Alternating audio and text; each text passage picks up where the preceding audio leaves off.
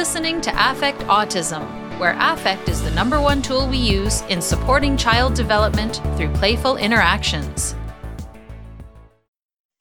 This week we have a returning guest, Dr. Ira Glovinsky, who is a clinical psychologist at the Glovinsky Center for the Family in West Bloomfield, Michigan. He is also a DIR expert training leader that is the Developmental Individual Differences Relationship Based, or DIR Floor Time, uh, model of Dr. Stanley Greenspan. And we've spoken with you before, Dr. Glovinsky. Welcome back. Thank you very much for having me, Daria. Last time we spoke about the development of regulation in children. We're going to continue the conversation today discussing how we focus on regulation. So, what do care providers and parents do? And Dr. Glovinsky's focus, if you've listened to some of the podcasts we've had with him in the past, is that we tend to focus on behavior, which causes us to be more rigid in how we deal with situations. Because, as Dr. Glovinsky says, when someone's having difficulty regulating themselves, it's their physiology that is the issue. It's not that they're misbehaving on purpose or not being cooperative so uh, we want to spend more time supporting them rather than handling it as a problem. And the main key here is focusing on the relationship to remedy the situation, which is what we talk about all the time in floor time. So um, I would like to get you, Dr. Glovinsky, to tell us a little bit about um, this is something that was a presentation you you uh, you presented this to the Star Institute in Colorado, and I was told about this presentation, how wonderful it was. So I'd like to have a discussion with you, and, and if you can share with us what you shared with the audience there, that'd be wonderful. Yeah, I, I think, you know, even going back, Daria, to your introduction, um, what we tend to do is we tend to focus on children and getting children to regulate. And what we have to include in the the equation is the adults who are with the children in the moment, in the moment of time. Uh, I, I, think to begin with, uh, regulation probably begins in utero. And the context from the very beginning is a kind of we context.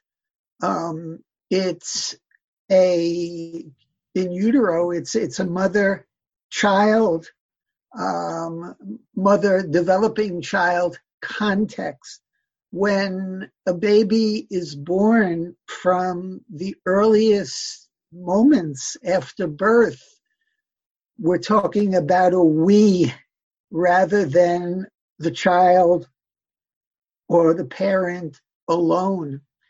And we talk about self regulation down the road, but self regulation really emerges from what goes on in co-regulatory experiences.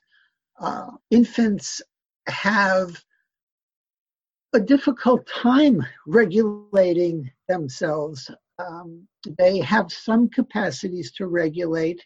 When an infant becomes overstimulated, for example, the infant may avert gaze, may close his or her eyes, may hiccup, or something, sneeze. Um, and so there, there are rudimentary ways that infants regulate. But what infants need is they need caregivers around them to develop the capacity for regulation. And I think what that means immediately is it's really dependent upon the adults who are with the infants, in addition to the context, to develop inner self regulation. And so, as we think about treatment, as we think about an intervention, I don't, I don't, or interventions. I don't think we can partial out the adults who are with the children. And I don't think that we can partial out the context. I think it all has to be considered. And so self regulation develops really in a dynamic context. Yeah, that's such a good point that I think we don't focus on enough. And um, before I go into that a little bit, I'd like to specify and have you define what you mean by regulation. So when you say for a baby to regulate, we're really talking about being calm, being alert. Did you want to um, elaborate on on what we mean by being able to regulate? Yeah, I, I think regulation is either when there's not enough going on internally and externally. We regulate by up regulation. We increase the amount of stimulation in order to activate the child into um, what we might call an optimal zone of arousal. When a child is dysregulated, um, overstimulated, over aroused, what we try to do is we try to lower that stimulation level into that same optimal zone of arousal, or some people call it a window of tolerance. Um, the the characteristic, well, I, I think a main characteristic of what we mean by regulation is a person being in a state of what we would call alert inactivity. And what alert inactivity means is that we're attentive to our surroundings and we're able to take in stimulation, process stimulation, problem solve. Uh, there, are, there are some people, it sounds paradoxical, but there are some people who regulate by being in a state of alert activity. And um, frequently, th- these kids get diagnosed with um, ADD hyperactivity um, diagnoses. Um, if I can sort of go tangential for a moment, a number of years ago, we did a research study. Um, we were looking at ADD and we were looking at ADD with. Um, Can we just specify what you mean by ADD, attention deficit disorder? Attention deficit disorder, and we were using um, computer um, computer tasks to measure it, and, and we found three groups. Um, the first group of kids uh, looked like classic children with attention deficit hyperactivity disorder. If you looked at these kids, these kids were bouncing off the wall um, and very high activity very high inattention. Um, we found a second group that was um, that the kids could be diagnosed as attention deficit without the hyperactivity, the inattentive. So these were the kids who were uh, quiet, but internally and externally distracted, but they weren't very active. But then we found a group, and I think if most people looked at that group, they would say, these kids are obviously attention deficit disorder. And when we looked at the data, what we found was that their activity levels were extremely high and their attention was exquisite. And unless they moved around, they were unable to attend. So these were kids where the parents were telling them, turn off the television. You can't do your homework, you know, the, and these kids couldn't function very well without that stimulation to um, activate the movement, but they were very regulated kids. They just needed more activity in order to regulate. So I think we have to be careful um, when we talk about regulation uh, because it's a dimension rather than a category. And there are different levels of regulation, all staying in that zone of or, window of tolerance. But for some kids, we're going to have to increase. Other kids, we're going to have to decrease. For some parents, we're going to have to increase. Other parents, decrease. So, is this is this an example? While I'm sitting here listening to you, I'm scratching my fingernails together. I'm not sitting still. I'm fidgeting. Uh-huh. Yeah. Um, some kids might need to rock back and forth. Like my son, when he sits in a chair, this is what he does. Exactly. Like he can't sit still. And um, other kids, you know, have they introduced that bouncy ball to sort of balance, to sort of help keep children re- regulated in the classroom. Um, yeah. Different things, uh, biting nails, uh, twisting pencils. You know that thing in uh, when I was in university, all the kids used to do. Well, I can't do it anymore but right. sit here in class and do this the whole time, right? Yeah. Um, and for some of our children, especially on the spectrum, and certainly my son, it, it's more extreme and more noticeable. So, as you said, they would be labeled right away, like, whoa, that kid's yeah. bouncing off the walls. But if my son's not moving around, he's not able to attend. His his mind cannot, literally cannot exactly. focus. But if he's moving exactly. around, he can hear everything that's going on and he's hmm. listening and paying attention and i know that now that he's more verbal because he'll respond halfway across the room while he's running and so i'll understand okay he knew what i was saying he heard what i was saying he was attending to what's happening and he was able to pay attention only by moving because his vestibular system is so needs so much um, input or whatever.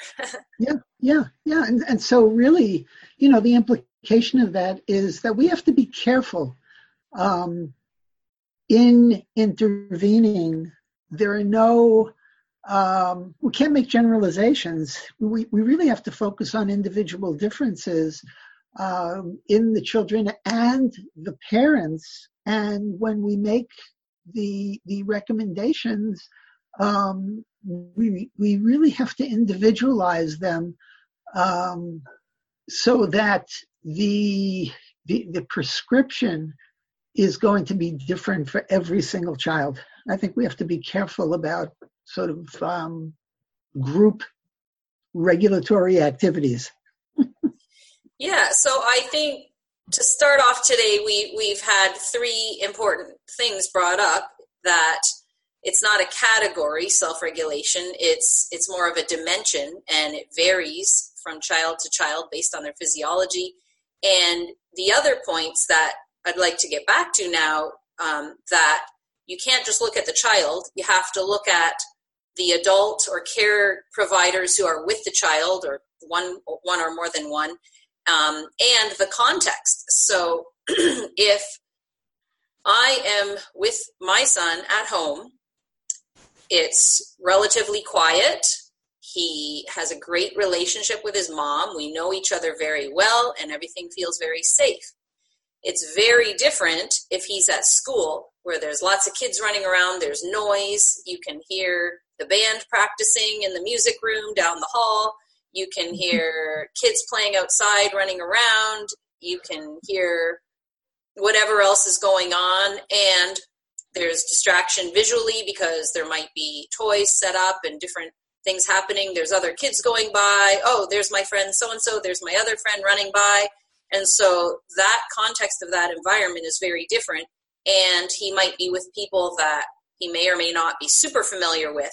So that all of that is going to totally affect his regulation. And to say he's a very calm and alert, such and such little boy is really dependent on those things because he can show a wide range of being dysregulated to being very regulated depending on who he's with and what he's doing in the context.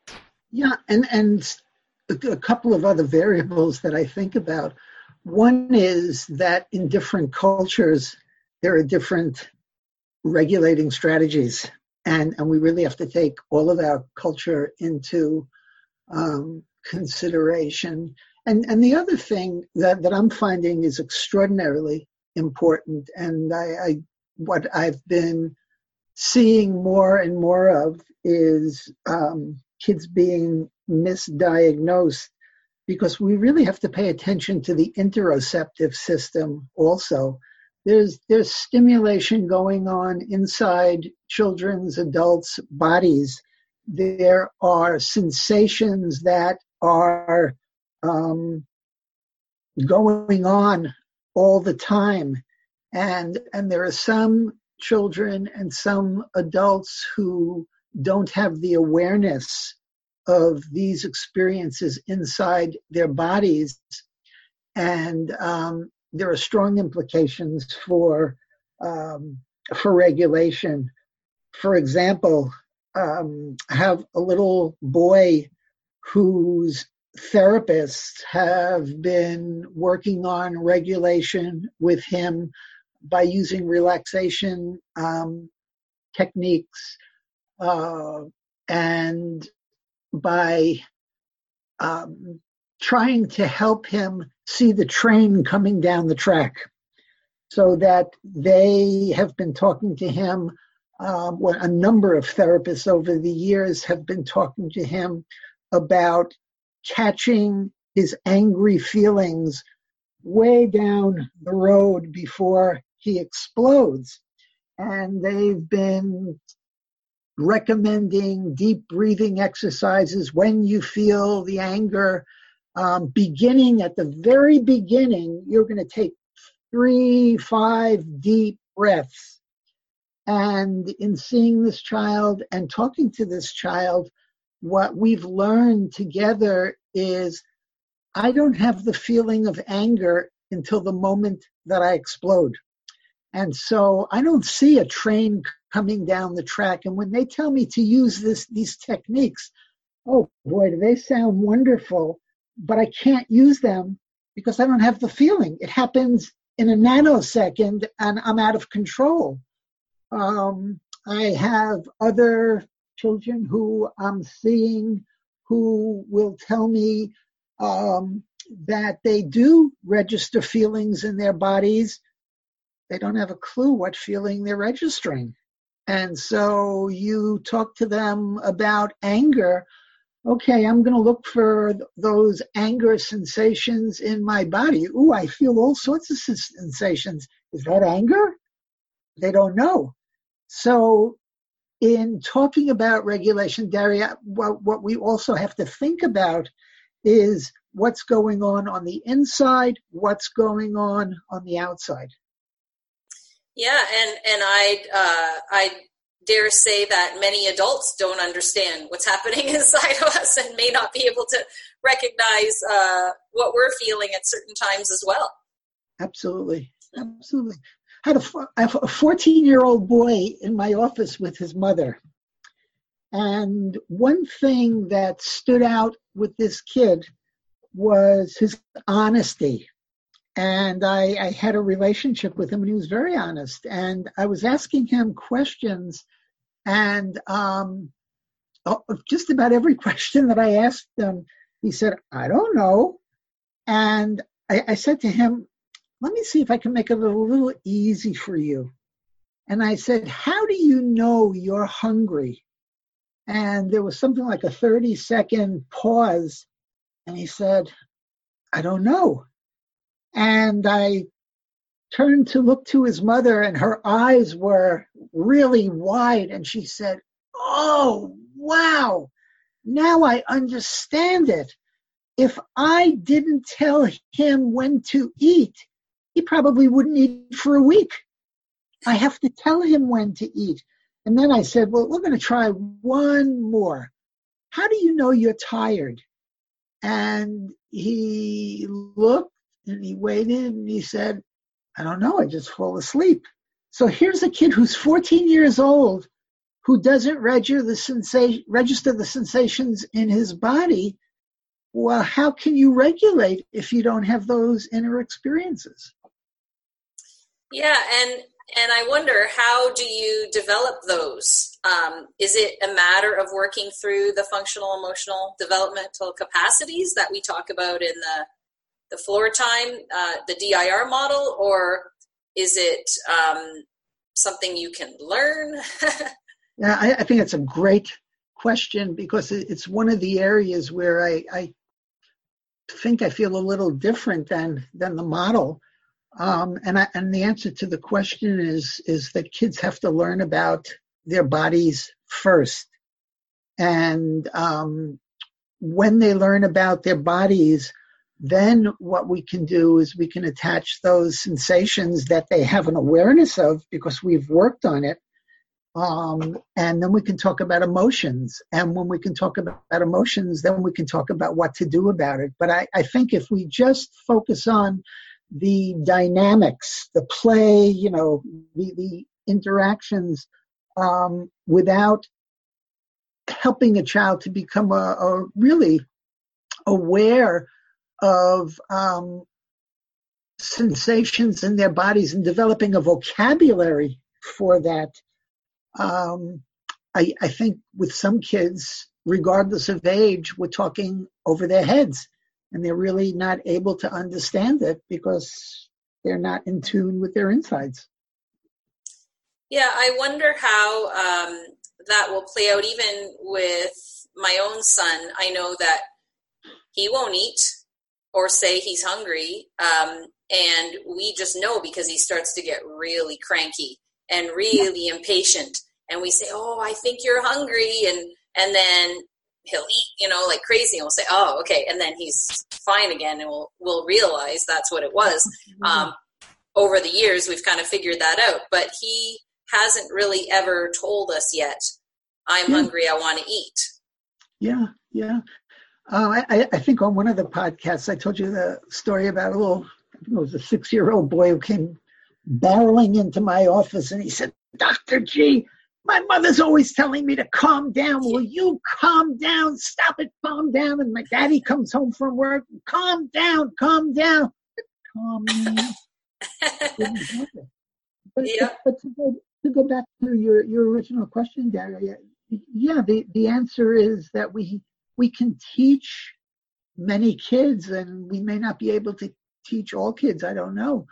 Um, but it's like learning to ride a bicycle. You learn about body sensations, and you start with different body parts, and you do activities with them, and you develop a vocabulary with them, and then you begin to do the higher level, whatever kind of therapy, verbal therapy, play therapy. Um, but I see so many kids who are, the, parents are telling me, are, are doing better because they're gaining an awareness of inner sensations.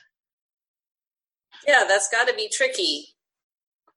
Um, so, where does the piece about um, mentalization that we discussed a little bit in the past podcast come into this presentation that that you were talking about? Is this um, part of this, or? yeah, I, I, think that um, we're holding these things in mind, these concepts in mind, and um, the each of these different concepts may emerge, you know, um, at a different point in a child's development. But where it comes in is where, where, as we learn about these things, we're thinking about them all the time. So the child that I'm looking at, um, you know, what's the level that that child is functioning in terms of inner body awareness? What what level in terms of the um, that regulatory piece that is it the physiological modulation? Is it sensory modulation? Is it control? Is it self-control? Is it self-regulation? Where is that child functioning on the mentalization level? Um, is this child um, dominated by perceptions, for example, so that the two of us are walking down the hall towards each other. And just as you and I are right together, I trip on the ground. And what I do is I say, It's your fault. You made me fall. And that child, in terms of mentalization, um, the jargonish term is tele- is at a teleological level of mentalization, meaning that the child's mentalization is dominated by perception. Um, then we move into what, what we call psychological equivalent or psychic equivalence, which means I have a theory, and if I have a theory, you must know my theory because we all think alike. And um, my theory is the reason why something happens. Um, and everybody must know that. So that's a second level of mentalization. So with all of this, or pre-mentalization, what with all of this, we're really looking at the whole picture and the dynamics that are going on, um, rather than saying, okay, we're going to work on the sensory piece, block out everything else. Um, we're just working on the sensory piece. You have to do it all together. You really have to have an understanding of how it works together. Yeah, I do remember hearing Jake Greenspan say that there's no such thing as sensory work. So, helping calm a child by putting them in a swing, it's not going to do anything. You need that engagement with the child exactly. while they're swinging. So get mm-hmm. those interactions going while they're swinging or whatever activity you might be doing. And um, and I wonder, do you do you have to be at a developmental level where you're symbolically thinking before you can have the capacity for mentalization? Yeah, it, it, unless you, it's a great point. unless you have the capacity to form pictures in your mind, that's that's where the mentalization clicks in. Um, symbolic thinking. Can I go on a tangent now and give you a really cute example of something my son said to me last week? Yeah, I went on a tangent, so now your turn. So, um, I hope I haven't said this in a past podcast because I would hate to be repeating myself. Um, I don't think I have, but it just happened. He um, he actually I think I did say this in a, in a podcast that I did, but anyway, he um, he's been watching this show called PJ Masks. It's about these little superheroes, and one of them turns into an owl and flies in this owl glider into the sky and stuff. So, just randomly one morning, having breakfast and then finishing breakfast, he says to me, "Mama, can I go out?" Or I don't know if he said, "I want to" or "Can I go outside and practice my flying up into the clouds?" Exactly. I was like, oh, that's so cute. Um, so um, someone was telling me that's the process of reality testing. Yeah. So I saw someone doing it, and I want to try and do it myself. Um, right. Would that be a level of some kind of symbolic thinking? Yeah. yes. Um, what what I think about as you say that is people, children in this case, um, being able to differentiate pretend and real, being able to differentiate, I have a feeling that I can practice flying, but I know that people can't fly, versus kids with serious um, mood disorders and and regulation disorders um, where they can't differentiate or don't differentiate feelings from reality or thoughts or beliefs from reality. Um, one child, a number of years ago, a child who truly had pediatric bipolar disorder, um, parents bought him a superhero costume for Halloween. And luckily, they caught him um, on the ledge of his window before he flew out. Oh my goodness. Because, because he thought when he put on the superhero costume that he became that superhero and he could fly. And and with, with some of these kids um, who don't have that capacity, it it can be devastating. So you know your your example is a great example um, of a child, your son, you know, developing this capacity and being able to use it in a playful way, um, in a healthy way, healthy, playful way, versus the child who doesn't have those functions and um, parents aren't aware of these functions and go out and buy a superhero costume and then you don't know the outcome. Right, right. So, um, where, what part of, um, if you're thinking about the presentation that you did, what part would you like to focus on now? Um, I know we had talked about ways to be supportive in the regulatory process rather than focusing on behavior. Yeah. We've talked about this quite a bit in our past podcasts, but um, we're taking a little bit of a different spin on it today. Yeah. Which um, which parts would you like to focus on next? Yeah, I, I think the the parent child co-regulation piece is really important with parents caregivers professionals um, thinking about when I see this behavior in front of me, uh, what I want to do is I want to watch, wait, and wonder and be curious about it. And I don't want to rush in to um,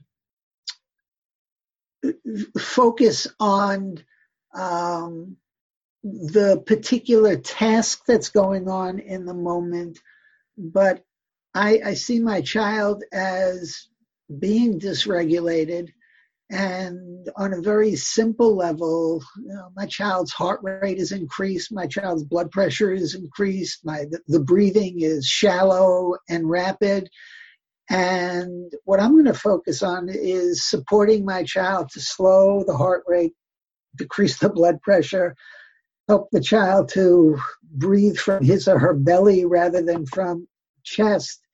And what I'm going to focus on is helping my child get re-regulated rather than to um, move in there and say, you have to listen to me and do this or do that, or this is the rule, or I'm going to teach you a lesson. Because interventions like that, um, what they do, number one, is they create what I call a reactivity dance. The child is reactive and the parent is watching it, and, and the parent experiences reactivity from the child, increased reactivity. And so the parent moves in in a way, either behaviorally, voice wise actions um, that increases the child's reactivity, that re- increases the parent's reactivity, and they have to explode in order to re regulate. Um, versus, and, and we get back to relationships being, I think, the most important thing in the world. Um, we're going to work with each other and this is going to be a we project and my role in the we project is to help you to calm down um, i'm going to be supportive nurturing uh, and helpful um, and what, what we see there is that that get that gets into developing secure attachments it gets into developing synchrony between a child and a parent. It shows that the parent is attuned to the child. Um, it creates a space where a child feels safe and secure And that's going to have long term effects rather than teaching the child a lesson in the moment and, you know, being punitive.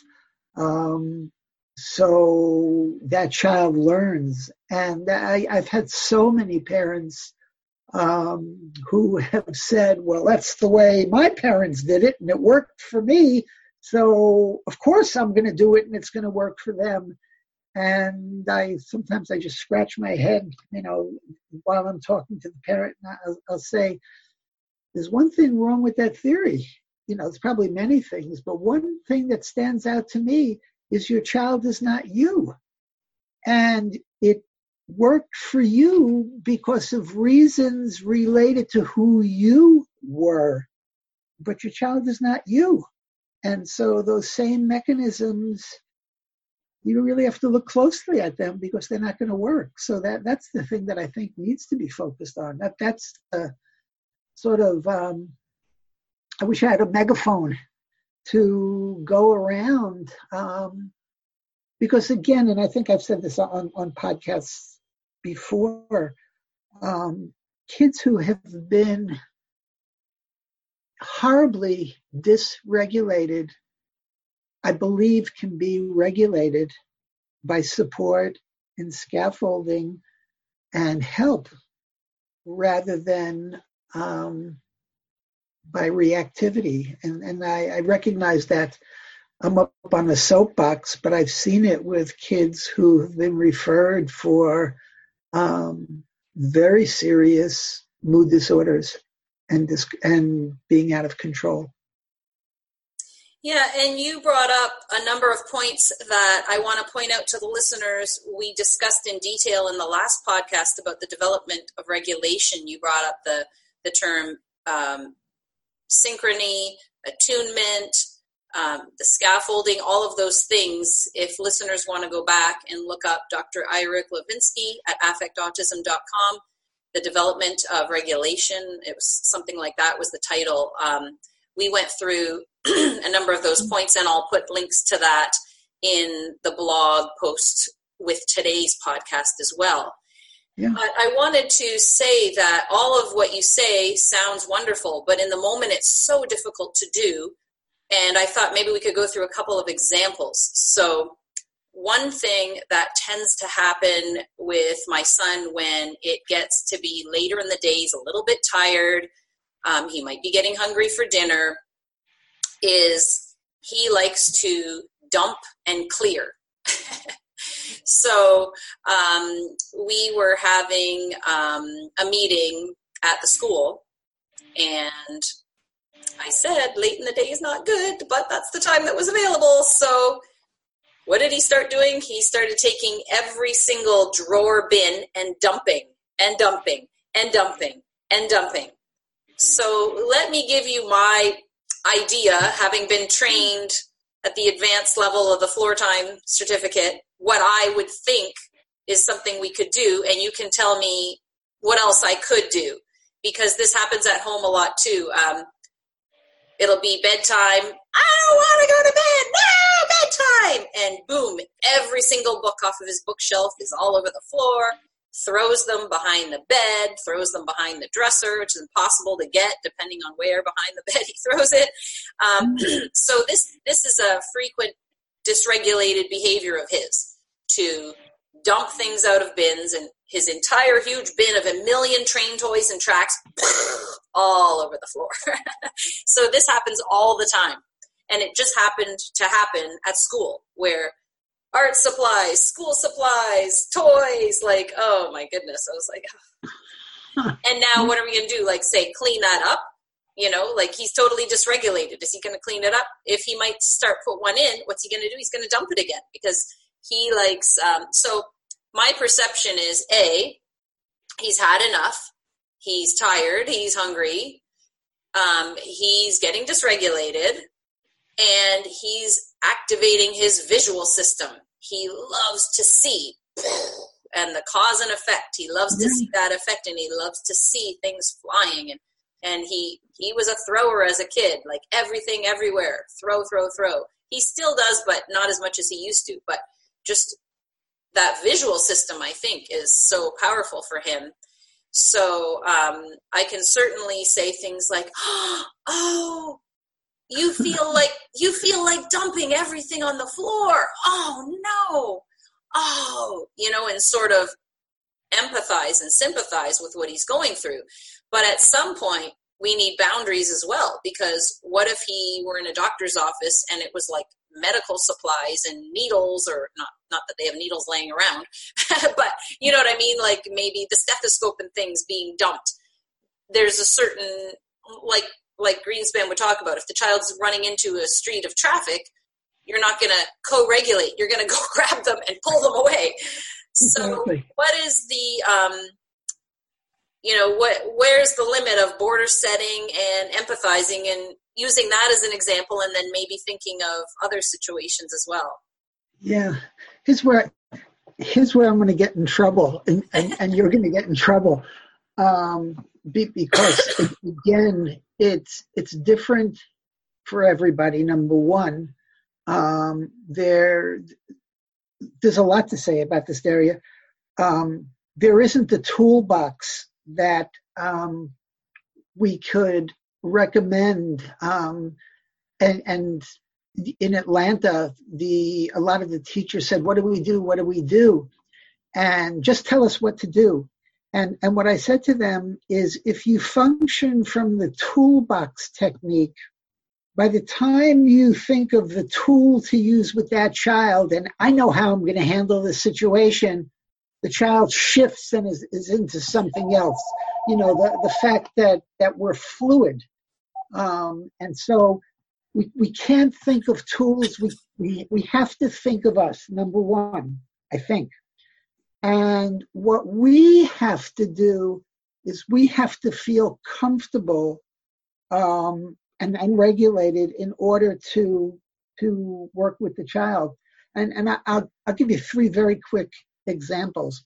One was a little boy who I happened to have in the office last Friday, and he started dumping. And I was feeling that if I stepped in to stop it, I was not only going to have the dumping, but I was going to have a tantrum on my hand. And I got into it with him. And I dumped over um, one of my toy bins and we were both into it on the floor and it was time to to leave and i, I said to him whoa what are we going to do and he was laughing and i said um, you know what? I'm going to put the space toys away. Can you put those other toys away? And in that case that worked out fine. Um, another child who was in the waiting room and was trashing the waiting room, and I wanted to clean up. I, I said to him, "Oh, hold that box." You know, that was it was the empty box that um, he had dumped the toys, and I said, "I want to see if I can throw this toy into the box." And I threw the toy, and within a very short period of time, we were into a game with him and me and his mother, turn taking, throwing the toys into the box. Um, so those two um, come to mind um, immediately, but I, I, I think the the last one was a very different example, and I got a lot of flack from teachers who I told this to. Um, and this was before Stanley Greenspan. I didn't know anything about floor time, and floor time hadn't been invented. But I was um, a teacher in New York um, in a very difficult classroom. And I had a kid who kept falling out of his chair, and it would ignite the class and he fell out of his chair and I got down on the ground with him and I, and I said to him, how did you do that? You know? And I said, can you teach me how to crawl? And this is with a, a whole classroom around and the kids were laughing and I got the whole class into a game of crawling. And they got their sillies out and now it was time to stop and they were ready to stop. So those are three examples and, your example of, of knowing that at this time of day, high probability this is going to happen. So what I need to do is I have to organize things before that time of day comes so that there's a lot more control, you know, in, in the environment. Um, but I, I don't think that there's one tool, you know, the what do you do as much as can you feel comfortable being with a child and involved in a child's regression and and feel that it's going to be okay. This is not the worst catastrophe in the world. It's dumped toys and what can I do with this child who at this time of day it's going to have to be playful rather than rigid um, to get the child on your side to work together. So I don't know if that's a very good answer, but uh, th- those are examples that come to mind. Well, it's very helpful because what I take away from that are a few things. Number one, you joined the child in what they exactly. were doing, and that's number one in floor time. And number two, you were very playful and calm. So you were regulated. You weren't panicking, going, "Oh my goodness, he's wrecking the place. What are we going to do?" And feeling the the shame pressure of what are people going to think of. Well, I would think, what are people going to think of me as a mother? I'm letting my kid trash the place. Instead, not worrying about that, being calm and regulated yourself, joining in the child, and then turning it into a playful situation. Uh, in the game way that you did. Um, and in the classroom setting even you you weren't focused on that behavior. You were focused on joining the child and getting that connection. So hey how did you do that? Can you show me? And being playful um, is a part of getting connected with the child. And so i'm just thinking that you know i could have done a few of those things too and maybe my son would have just kept dumping. Um, but yeah, but maybe the boundary the boundary setting is hard and like you say it's going to be different for every child and me saying we don't throw toys i can tell you because i've been saying it for years it doesn't work. He knows he'll say don't throw the toy as he's throwing the toy. He know he's he'll recite the rule never throw a toy. Yeah. so, it's um it's more about understanding his capacity in that minute that maybe he's not able to stop dumping and throwing the toys. But in a calmer moment he cognitively knows that yeah. he can't he shouldn't. Absolutely. Yeah. And maybe and maybe just reflecting and saying oh you had a really hard time remembering not to throw the toys. You, you couldn't stop your body um, that kind of thing may or may not work with kids if they're if their comprehension of that and if they're able to reflect but um, mm-hmm. i've done a bit of that with my son like oh you had a hard time stopping yourself or whatever. Normalizing yeah. the situation a bit. Yeah I, I, yeah thank you by the way. That that was helpful to me. Um, th- there are two things that come to mind immediately and, and one is related to being present in the moment. So a child may have a good time with an adult playing with trains and a bad time with an adult because the adult's telling the child to put on his or her coat and the child doesn't want to. What being present means is in this moment, I'm into the train activity oh, in this moment, I'm into the struggle with getting the coat on activity. And what I don't think about is positive or negative. I think of this is what we're into now. And I have to be just as creative in the putting on the coat activity as I have to do with the train activity. And it, it's just one activity is different from the other activity, but I, I, can engage in it and, like you say, I can join in it. And, and I, I think that that's, um, I, I think that that's a very important point. So let's speculate how you would do the coat thing. How would you join in and say, like, ah, I know, I don't want to put my coat on either. Like, um, what I, I might do is I might say to a child, um, "Ooh, ooh, let me let me help you with the coat," and I might put the arm on his leg.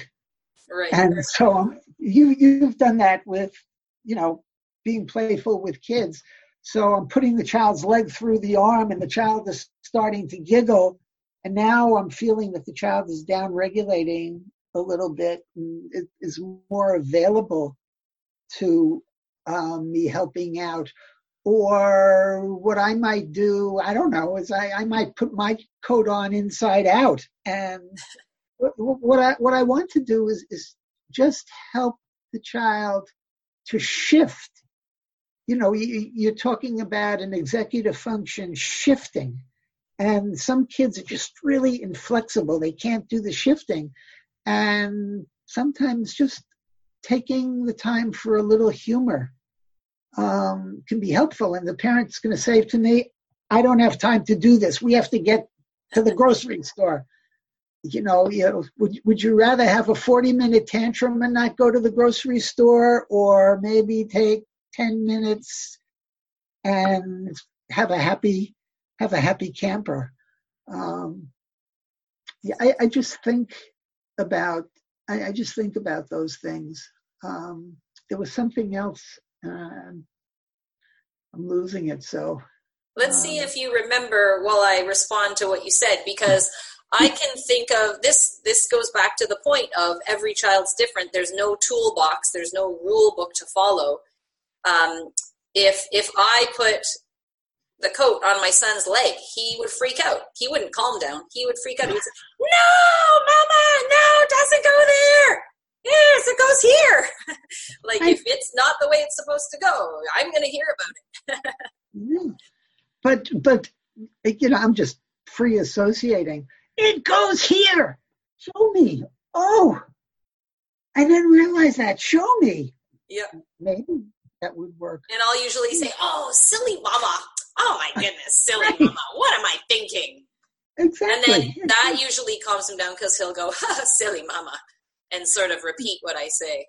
Yeah, but but Dara, look at what you're doing in this moment. You know, the the, the teaching tool that you're using for other adults. You know, what what you're showing them is, you know, there's really another way to do it, and that again, there's not a way, but what you can do is you can regulate your inner system by not reacting impulsively and you could probably think of a few things that is going to help that child.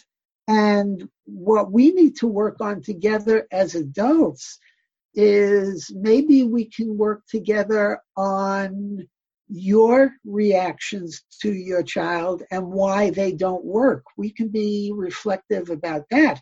And so our work is not working with, you know, your child in the moment and how to do it. Our work is you get dysregulated very, very quickly when your child does these things. And boy, we could work on that. And that's that's going to be helpful to you. Yeah. And that's so important because uh, parents vary so much in the amount of patience they have when things like this come up. And I know for my husband and I, we have like the opposite set of things that make us impatient, which yeah. actually works out quite well because certain things I'm just, I cannot deal with this. I step aside, and my husband has the patience of a saint. And then other times I see him like ready to explode, and I'm like, run right in and co-regulate and it it it's every parent is going to be able to deal with certain things differently and mm-hmm. like you pointed out um, in helping the child like let's focus on the environment and the adults too how much we can do with ourselves that Exactly. ends up improving the situation for our child and Yeah. And some parents maybe don't want to go there. Like i'm tired. I am sick of it. I'm done. And in that mm. case i would say well the most important thing which i heard dr greenspan say a lot in the floor time radio shows and other things is we practice when we actually have time. So that's when you you have the whole day to play. Let's practice being frustrated and putting on coats and being silly because you know what i don't have to rush to the grocery store and i don't have to do this and i have an hour or mm-hmm. 20 minutes or three hours and practice all of these things so your child gets practice too and you get practice getting annoyed getting calm again and Yeah. then when it actually happens in the moment you feel a little bit more coached or prepared to handle it i think and, and that makes the most sense to me. I, you know, that that's a great point because um, when parents um, are practicing some of these relaxation techniques with, with the kids, they're doing it at a calm time, and in the moment, that child doesn't have access to calm. And so you can do wonderful training in calm moments but we have to do the training in the real incident. And boy, is that an important principle. I, I, I, definitely agree with you. Yep. Yeah, I think the other thing too is trying to ta- tackle one thing at a time. So it can be overwhelming for um, some parents to think about all these things at once. But if you think, okay, you know what, in the next week, I'm just going to think about this. And Absolutely. when I'm with my child and my child starts to um, do something and I notice my regulation, you know, I'm getting dysregulated and I'm getting anxious and upset or whatever, and I want to snap or I want to put a stop to it. What can I do to calm myself down? Yeah. Just think about that for a week or a month and work on that. And then when that little thing changes, maybe the dynamic with your child changes. And then you focus on the next step of maybe how to co regulate with your child once you figure out how to calm yourself down or whatever. Um, it's Yeah. little baby steps over time is much better than I, I crash totally agree. diets or whatever. I totally agree with you. What I would add to it, Dara, is um, in the moments where I do have time to think, um, I, I, I would think about, you know, boy, you know, this morning I lost my patience. Um, I handled the problem this way. Where did that come from? Um, there's a history to how we all react to problems. You know, why does one parent do this and one parent do that? That's related to our, our history. And um, one of the things that I think we, we need to do as adults is think about our histories.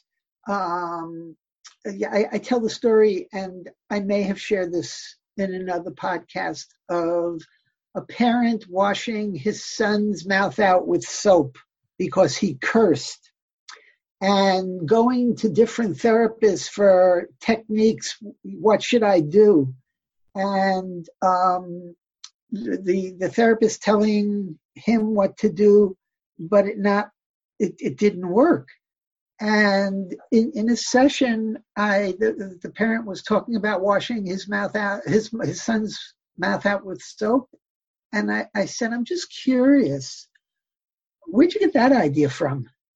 And there, there was a pause and, and a tear, and it came out. When he was a young child, what his father did when he cursed was he took him into his room, took him into the bathroom, and he washed his mouth out with soap.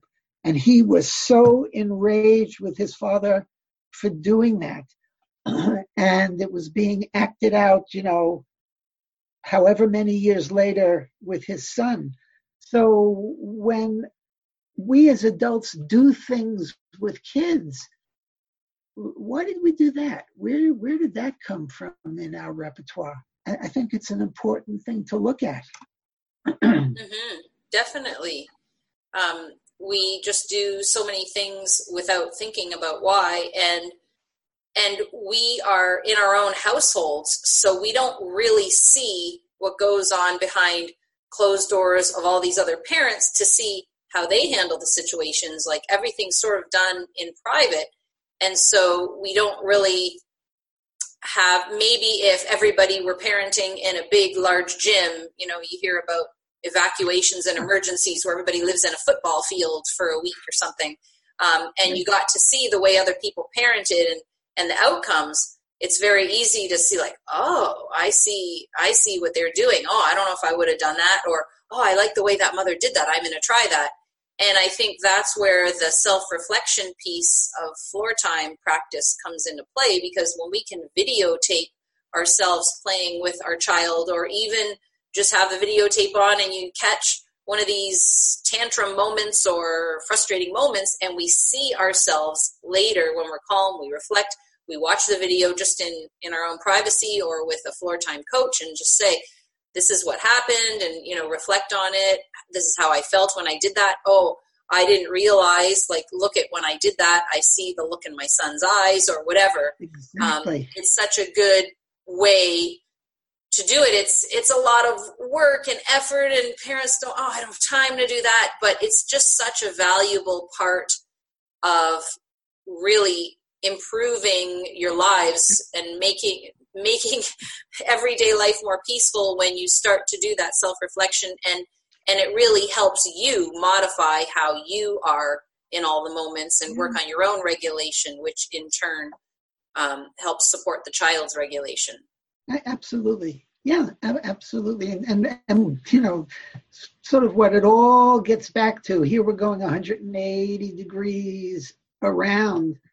It, for me, it all, all goes back to that, that relationships are the most important thing in the world, and all of this other stuff that we're talking about um, is food for thought.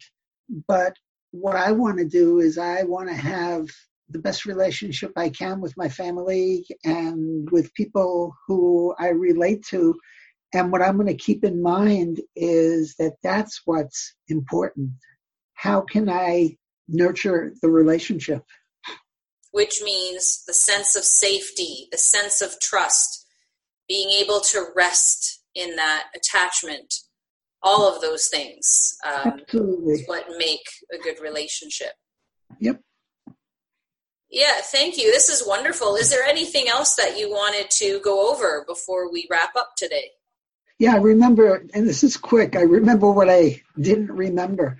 Um, thinking about when when things happen and you know we have the explosions what a lot of people tend to do is and, and this happens every day people coming to my office um, we're going to go over what happened and what you could do differently next time. And what the kids tell me is i finally calmed down. And then my parents or my teacher wants to talk about what I did, and I'm right back in that crummy mood. Thinking about something happens and the child gets regulated. What I'm going to talk about is how did you do that? You are so calm now, and you did that all by yourself. How did you do it? And initially, what we get all the time is, I don't know.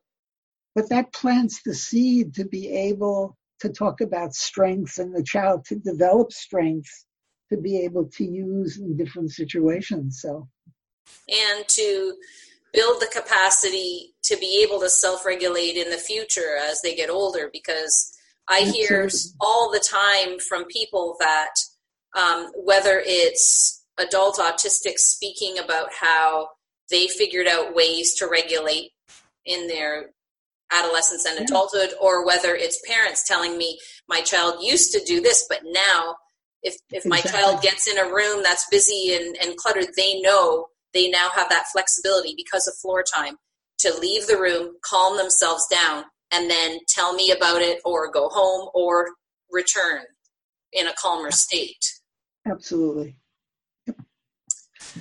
Yeah. Wonderful. Well, thank you so much, Dr. Glovinsky, for um, returning and going over this stuff. It's always wonderful to talk to you.